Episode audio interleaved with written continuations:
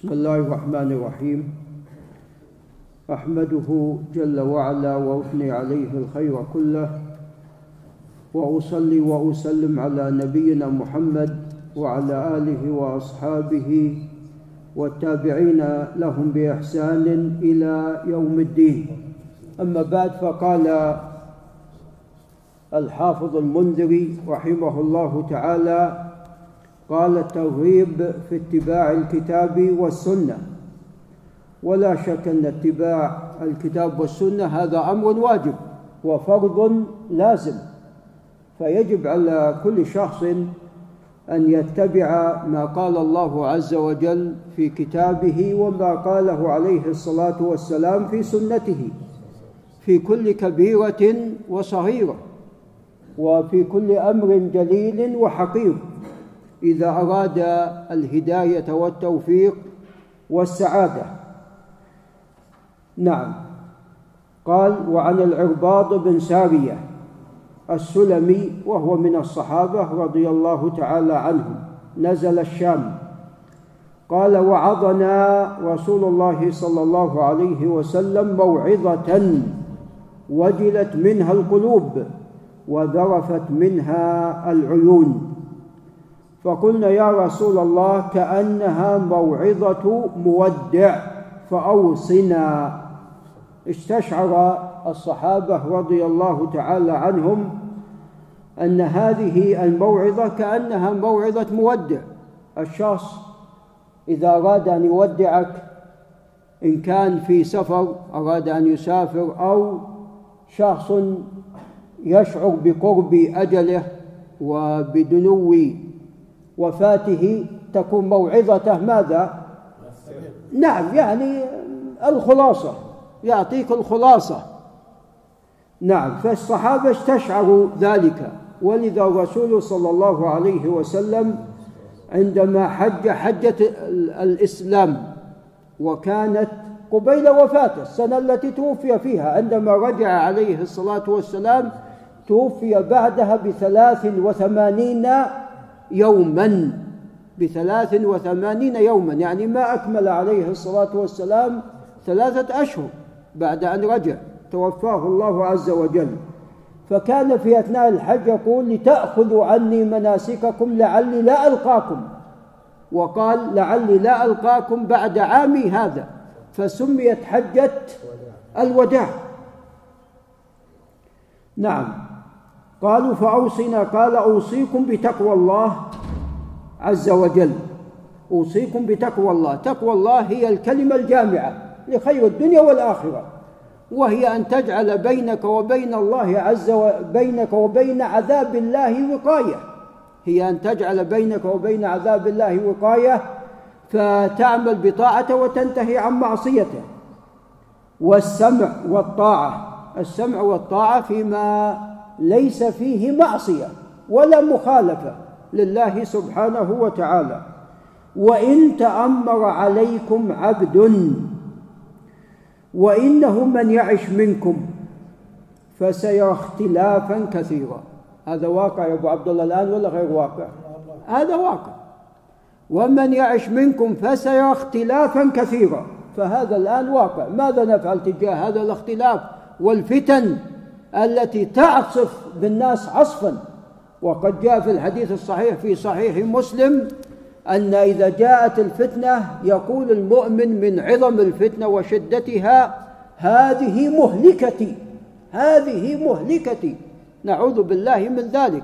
حتى جاء أيضا في البخاري ومسلم يمر الرجل بقبر الرجل ويتمنى يقول يا ليتني كنت مكانك. يا ليت من الفتن يا ليتني كنت مكانك يتمنى أنه بدل صاحب هذا القبر. فالمسألة عظيمة. فلا نجاة من الله إلا بطاعته. لا نجاة من الله عز وجل إلا بطاعته سبحانه وتعالى. وهذا ما أوصانا به عليه الصلاة والسلام فعليكم بسنتي. وسنة الخلفاء الراشدين المهديين. وهم الخلفاء الأربعة أبو بكر وعمر وعثمان وعلي. طبعا سنة عليه الصلاة والسلام الأمر في ذلك واضح أطيعوا الله وأطيعوا الرسول. وأما ما يتعلق بسنة الخلفاء الراشدين فهم الذين طبقوا عمليا. هذا تطبيق سنة الخلفاء الراشدين تطبيق عملي لما جاء في الكتاب والسنة لما جاء في الكتاب والسنة. وأما من أتى من بعدهم فهم يصيبون ويخطئون. لا شك أن الخلفاء غير معصومين لكن جل أمره أمرهم على الصواب. ولذا قال الإمام ابن تيمية وابن القيم قال لا يحفظ أن الصديق قال قولا يخالف الكتاب والسنة. هذا طبعا توفيق من رب العالمين. ثاني اثنين إذ هما في الغار. صاحب رسول الله عليه الصلاة والسلام في الجاهلية وفي الإسلام حتى في الغار هو معه. عليه الصلاة والسلام ورضي الله عن أبي بكر الصديق. عضوا عليها بالنواجذ. النواجذ أطراف الأسنان تمسكوا بها. الشخص إذا يعني أراد أن يركض مسك ثوبه بطرف ماذا؟ بطرف أسنانه. فتمسكوا بها. نعم عضوا عليها بالنواجذ وإياكم ومحدثات الأمور. الذي يقابل السنة هو البدعة الأشياء الجديدة المحدثة المبتدعة التي لم يأتي فيها دليل من الكتاب والسنة دعوها واتركوها. ولا تقدحوا من عقولكم وإنما عليكم بالاتباع عليكم بالاتباع بالاتباع أي ما جاء في الكتاب والسنة. ومع الأسف الشديد الآن كثير من الناس يعمل أعمال هي خلاف الكتاب والسنة. ويقول كل شيء وفق السنة وفق الكتاب والسنة. نحن نطبق الشرع نحن لا نخالف الشرع. فالمسألة مو بالدعوة ليست بالدعاوي. المسألة بد... لو أن إنسانا قال من الصباح إلى المساء الصلاة فريضة وهي واجبة ولا بد من الصلاة وهو لم يصلي قط. هل ينفع ذلك؟ بل هذا زيادة في الحجة عليه. نعم عضوا عليها بالنواجذ وإياكم ومحدثات الأمور فإن كل بدعة ضلالة وفي رواية وكل ضلالة في النار. نعوذ بالله من ذلك. رواه أبو داود والترمذي وابن ماجه وابن حبان في صحيحه وقال الترمذي هذا حديث حسن صحيح. وما قال عنه الترمذي حسن صحيح فهذا في الغالب صحيح. نعم قال عضوا عليها بالنواجذ أي اجتهدوا على السنة والزموها واحرصوا عليها كما يلزم العاض على الشيء بنواجذه خوفا من ذهابه وتفلته. قال والنواجذ بالنون والجيم والذال المعجمة. المعجمة يعني المنقوطة هي الأنياب.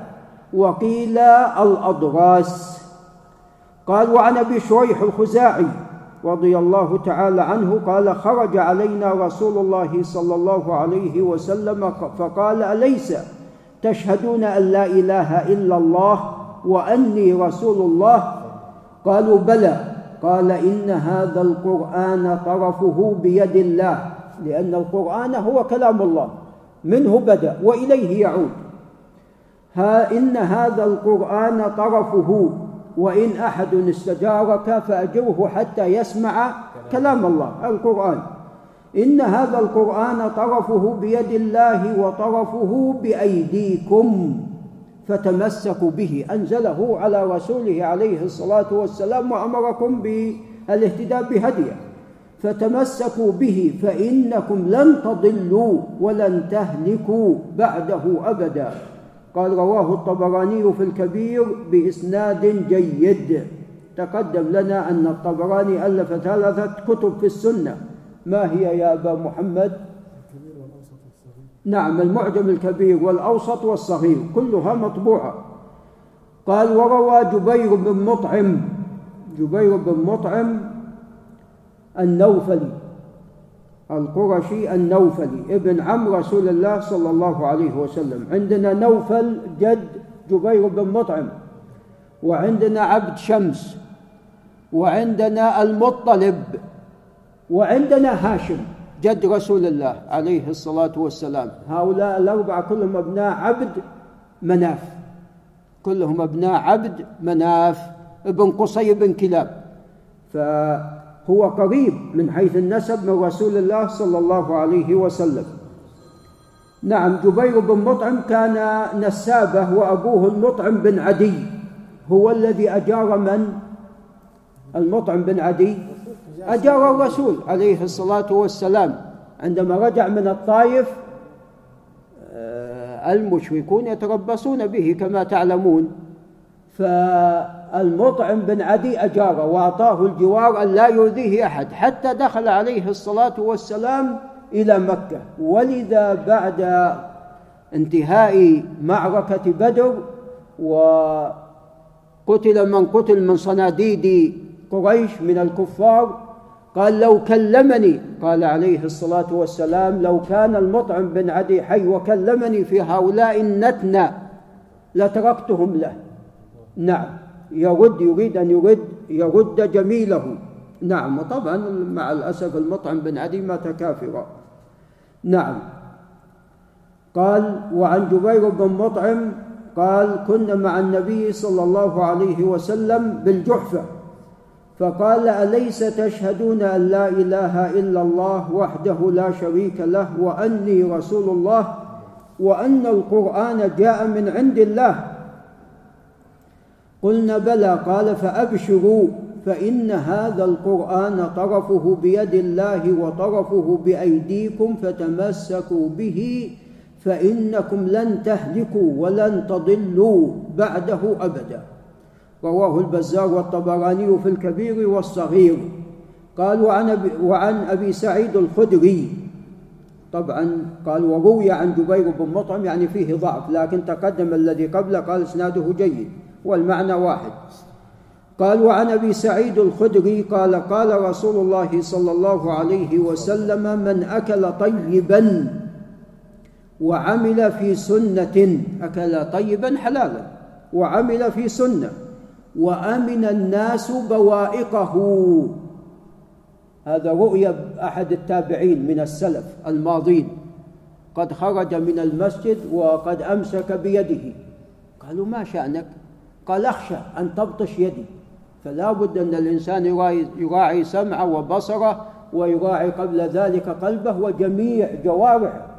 ولذا عندما يجوز المؤمنون على الصراط قبل أن يدخلون الجنة يتقاصون بعضهم من بعض. حتى في ماذا؟ في اللطمة. حتى في اللطمة.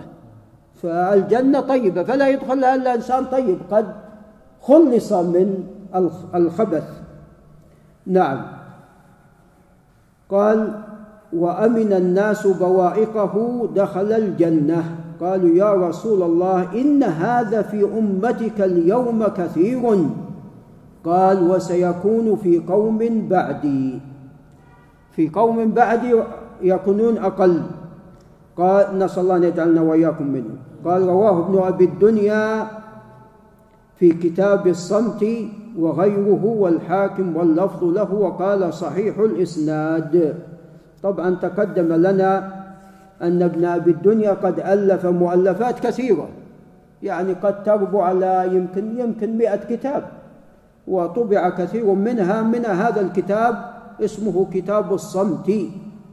والصمت حسن يا أبا محمد ولا ليس بحسن؟ نعم لا شك الصمت فيه السلامة يكفينا في ذلك.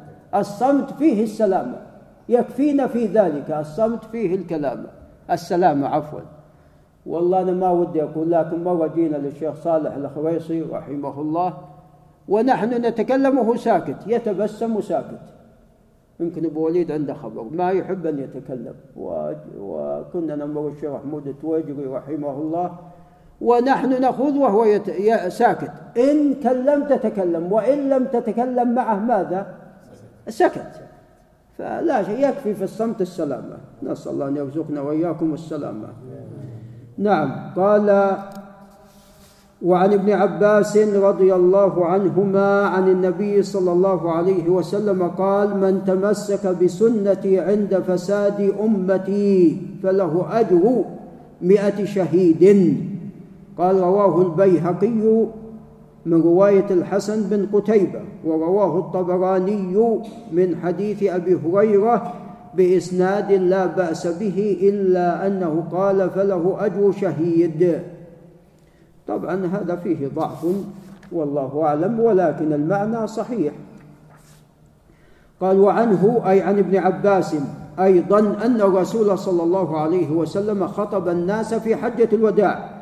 فقال إن الشيطان قد يئس أن يعبد بأرضكم ولكن رضي أن يطاع فيما سوى ذلك مما تتحاقرون من أعمالكم.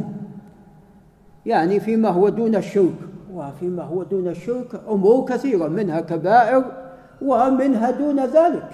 نعم ومما هو دون الشرك القتل. نعوذ بالله من ذلك. إن الله لا يغفر أن يشرك به ويغفر ما دون ذلك.